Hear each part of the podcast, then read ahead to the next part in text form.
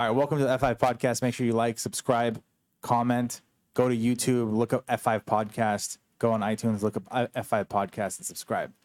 Today, we want to talk about how to overcome breakups, how to overcome loss, and hopefully, this helps you in any way that we can help.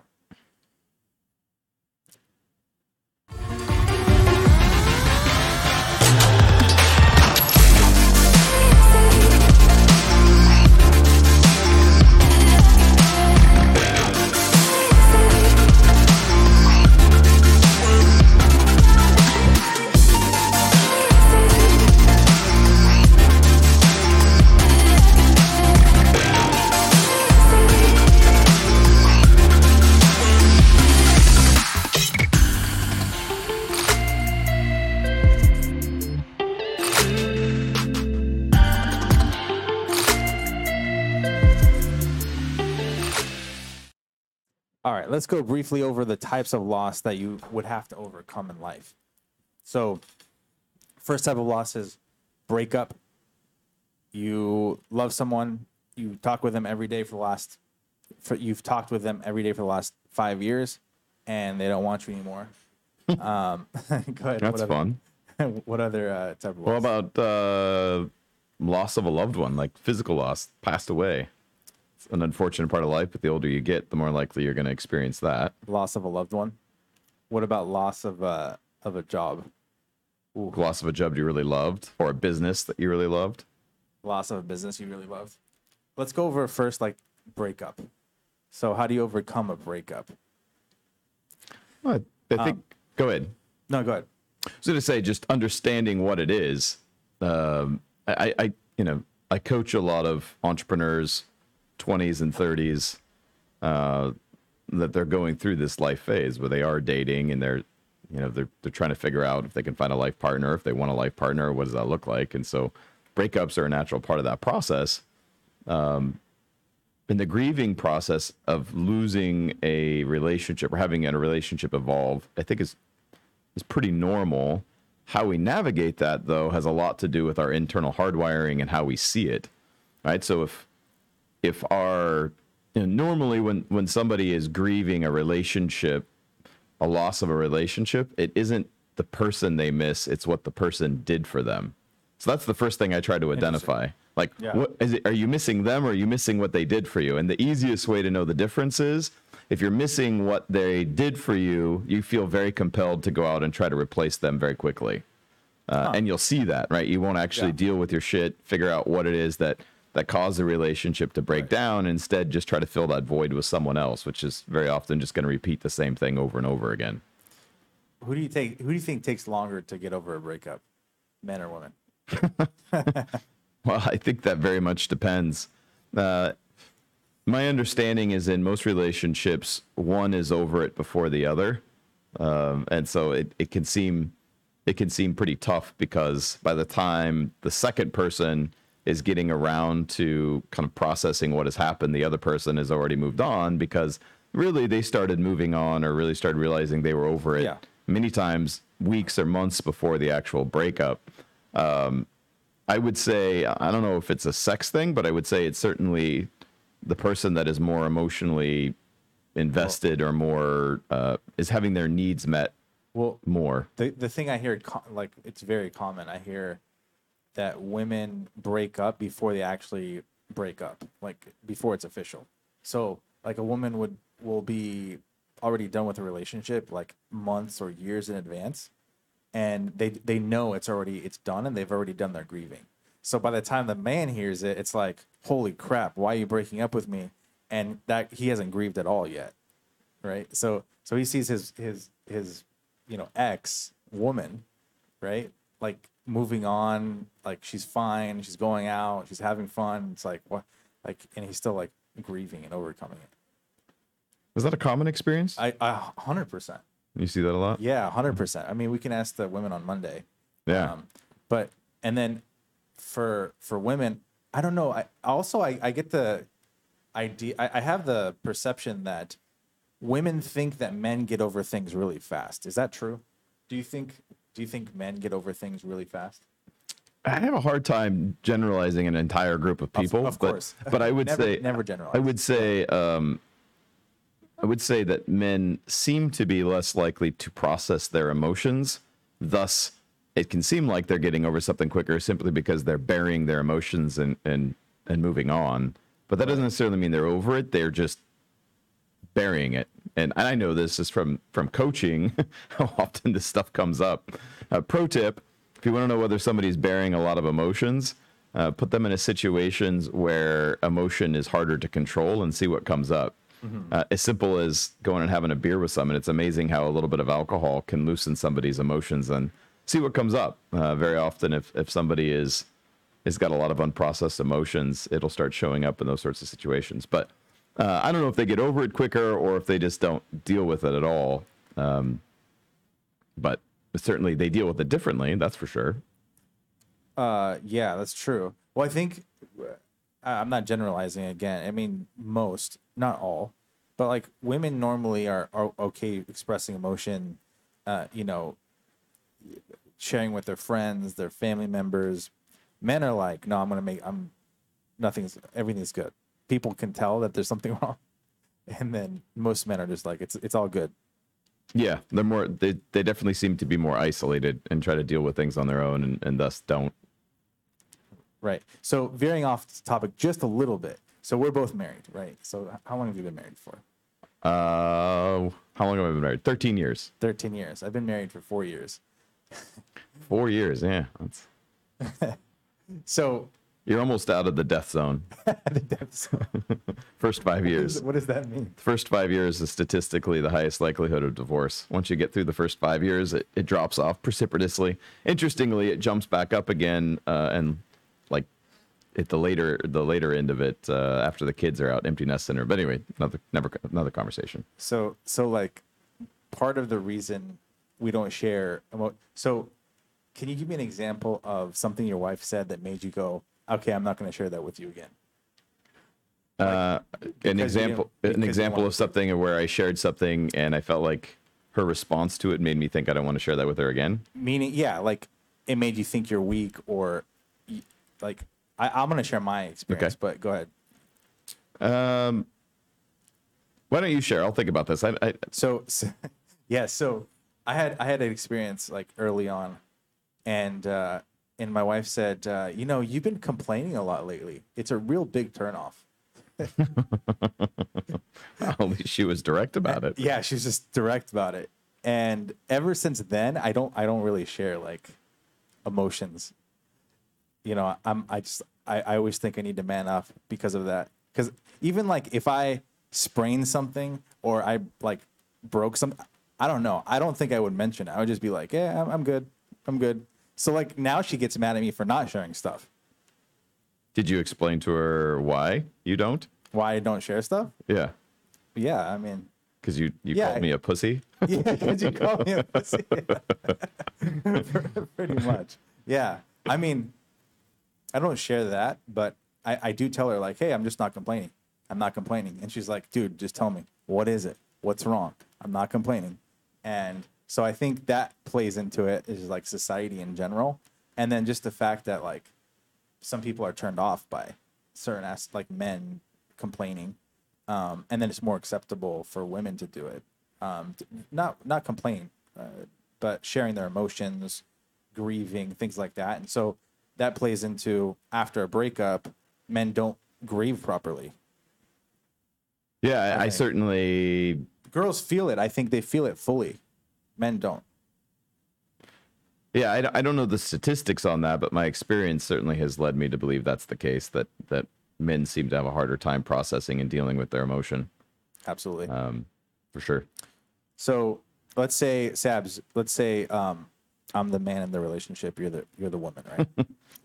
Okay. okay. So so uh, we break up, and uh, let's say I break up with you. What are your first steps in getting over that breakup? You're you're still in love. Uh, first steps. First steps in getting over it. It, t- it took you completely off guard. I say, hey, Sabs, I've met someone else.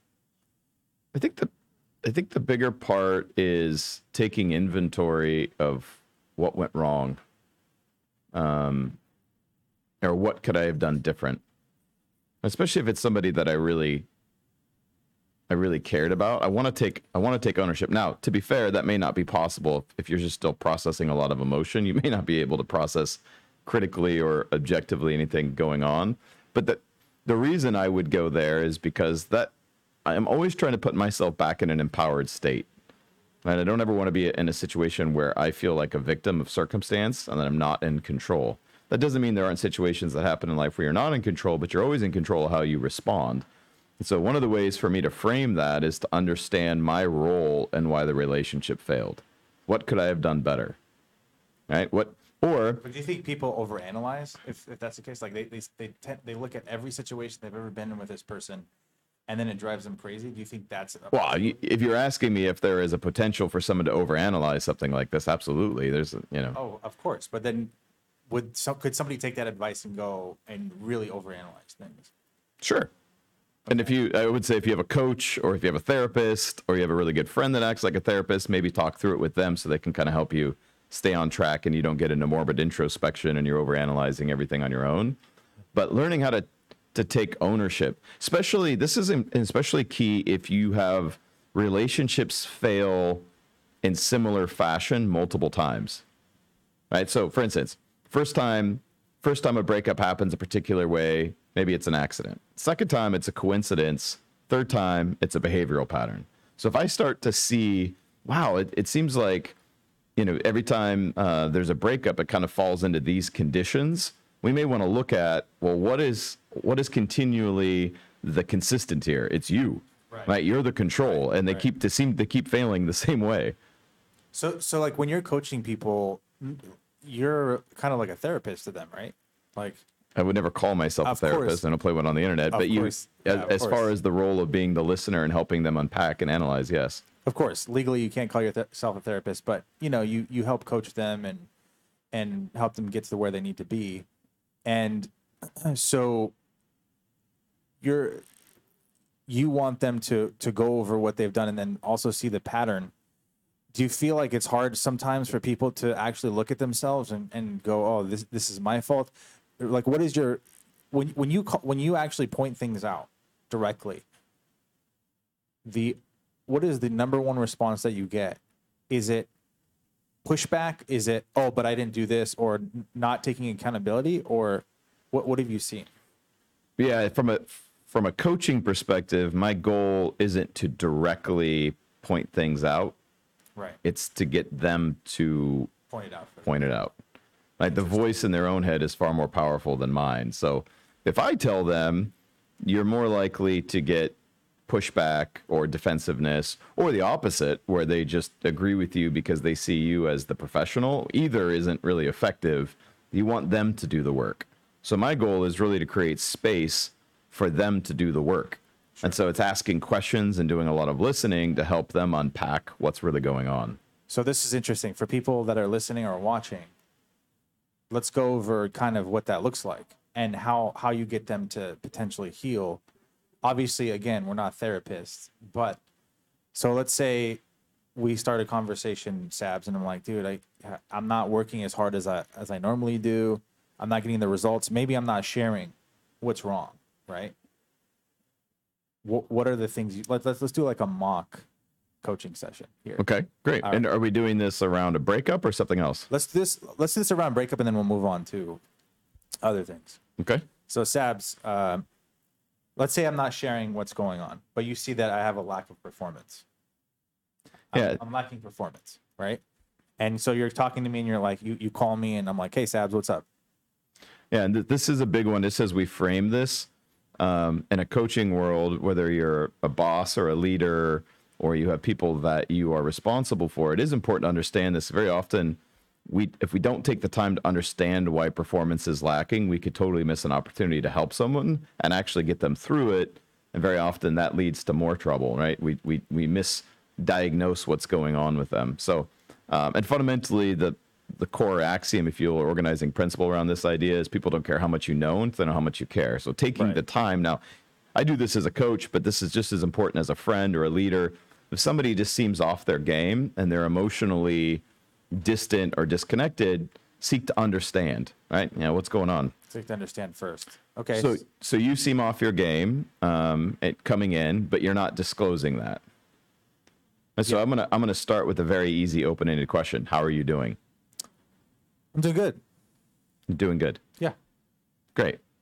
Um, and and and where do you feel like you're doing well? Oh, interesting question. Uh, you know, doing good. I'm happy. Life is good. Life is good. Is is there any area of your life that could be better? You know, yeah. I don't want to say this, but just uh, just got dumped. Oh, I'm, I'm I'm sorry to hear that. You were with Susie Q for what five years? Five years. Yeah. Was this a fairly recent thing? Yeah. Had just she just uh, she just did it yesterday. She just done me Yesterday. Wow. How are you processing it? Um, very confused, very hurt. I thought we had something going. She was a woman of my dreams. I wanted to marry her, and uh, yeah, she just told me that she didn't want to be with me anymore, and that she was talking to uh, a guy named Jeff. Jeff. Jeff's a son of a bitch. well, I'm really sorry to hear that, brother. What what do you uh what do you think was it was it a surprise to you?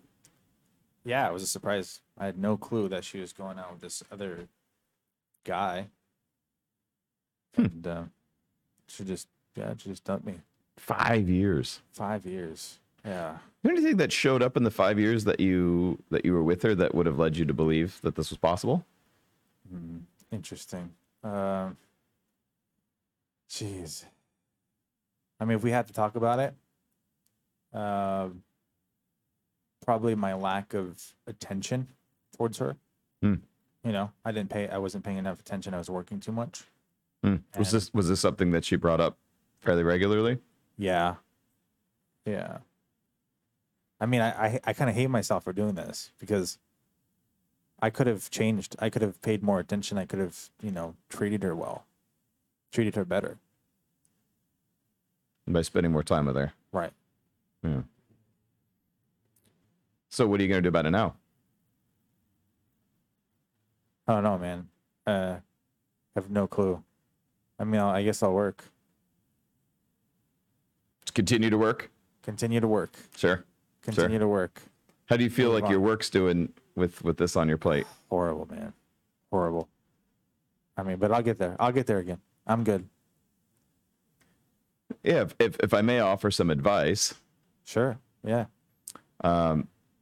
breakups can be really tough, and they can be really tough emotionally on you. Um, and I would I would give yourself permission and space to process process whatever emotion you're experiencing, um, and even put put words to those emotions. Try to to label them so that you can understand what you're experiencing and why you're experiencing them. But give yourself space and time to do that. Now that doesn't mean you disconnect from the world forever, but um, if you don't deal with the emotion and you keep it buried, it's going to come up in unpleasant ways. Um, so I would definitely encourage you to to take space to really process and figure out what's going on with you and why. It's actually really good. Yeah. Um, great. I'll, I'll I'll do that, and I'm sure you have longer conversations about stuff like this. But Yeah, that was a casual exchange. Casual usually, if exchange. something's coming out of the left, I want to listen. Normally, I'm not going to get somebody to talk about something they don't want to talk about. of course, um, And so, th- what I process is what is being offered. of course, of course. So you it- you're only gonna share coaching advice if that they're open to it. If they're not, then there's no use, right? Correct. Yeah, and depending on the relationship, I'm gonna I'm gonna ask before I offer any advice at all. Got it. So so let me ask you, Sabs. Um, loss of a family member, right? You lost a dad recently. I did. Yeah, last May. Yeah. I lost a dad recently, uh, December. Um, let's say somebody, I actually know somebody really well that lost a mom, and she's grieving, and she actually would, I think, get a lot of help with this. She's been grieving. She mentions her mother a lot, that she loves her, that she misses her, that uh, she doesn't. There's a, she's going over a lot of she's she's experiencing a lot of emotions you have somebody that you lost. They they passed away. So let's move on from the breakup. How do you overcome something like that? I mean, I'll give things that I I mean, me personally, I think that this is just me. This is I may be different than a lot of people, but I have a theory about this. I think that if you lose someone and you had a great relationship with them, you don't grieve as much. Hmm. If you have a great relationship with them, meaning uh, I'm I'm glad for them. I'm glad they're they're in a better place, and uh, and because you had a great relationship with them, there's not you don't feel like you're missing you've missed something. But then if you have if you if somebody passes away and you didn't have the best relationship with them, it's like oh, I could have done this, I could have done that. You overthink things. But I mean, why don't why don't you go over your your process with regards to your dad, and then I'll go over my process. I mean, Maybe this will help people listening. Regret is not an uncommon part of the grieving process where Right. you especially if there was unresolved issues or you know unspoken unspoken grievances that weren't processed or dealt with. Um, but loss physical loss is an interesting one to me. Um, and, and, and kind of how different people process it. And you know fortunately or unfortunately, my my father passing away last year was not my first rodeo. My my mom passed away in 2004, and when I was much younger, and that was much more difficult on me, mostly because it was more or less my first time in that situation. Um, and I did go through a lot of different emotions, and, and a lot of it is you, there's a grieving process that everyone goes through um, but I, I just started sitting as witness to what I was experiencing. And it really was a really great teaching lesson for me. I, but I just sat in it and like, man, what am I experiencing? That what am I experiencing? Why am I experiencing this? And I didn't really force myself out of the process. Um, I gave myself the space to process. Now, I was functional, right? I didn't disconnect from the world. I still worked. I still took care of my responsibilities overall. I was a little bit more disconnected than I probably should have been um, from friends and family. I should, I don't know, but I, I was more disconnected than I normally would have been. Um, but I gave myself the process of realigning emotionally, and that was the big part of it. It was is you know realigning my life emotionally without the physical aspect of this person being there, and all the the hopes and dreams that come with that. So for me, I think um, death creates an opportunity t- for us to become more aware and to learn and grow and understand ourselves better.